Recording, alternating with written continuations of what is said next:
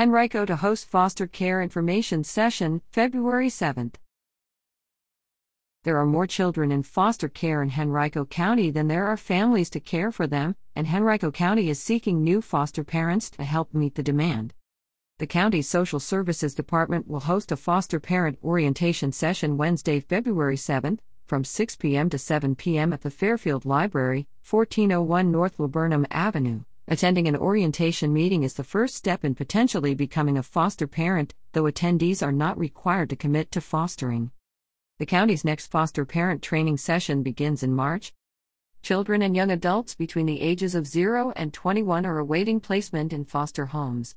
The county has a particular need for families who can accept teens, sibling groups, and children with special needs. To be a foster parent, a person must be at least 21 years old and pass National Criminal and Child Protective Services background checks. For details, visit henricocares.com.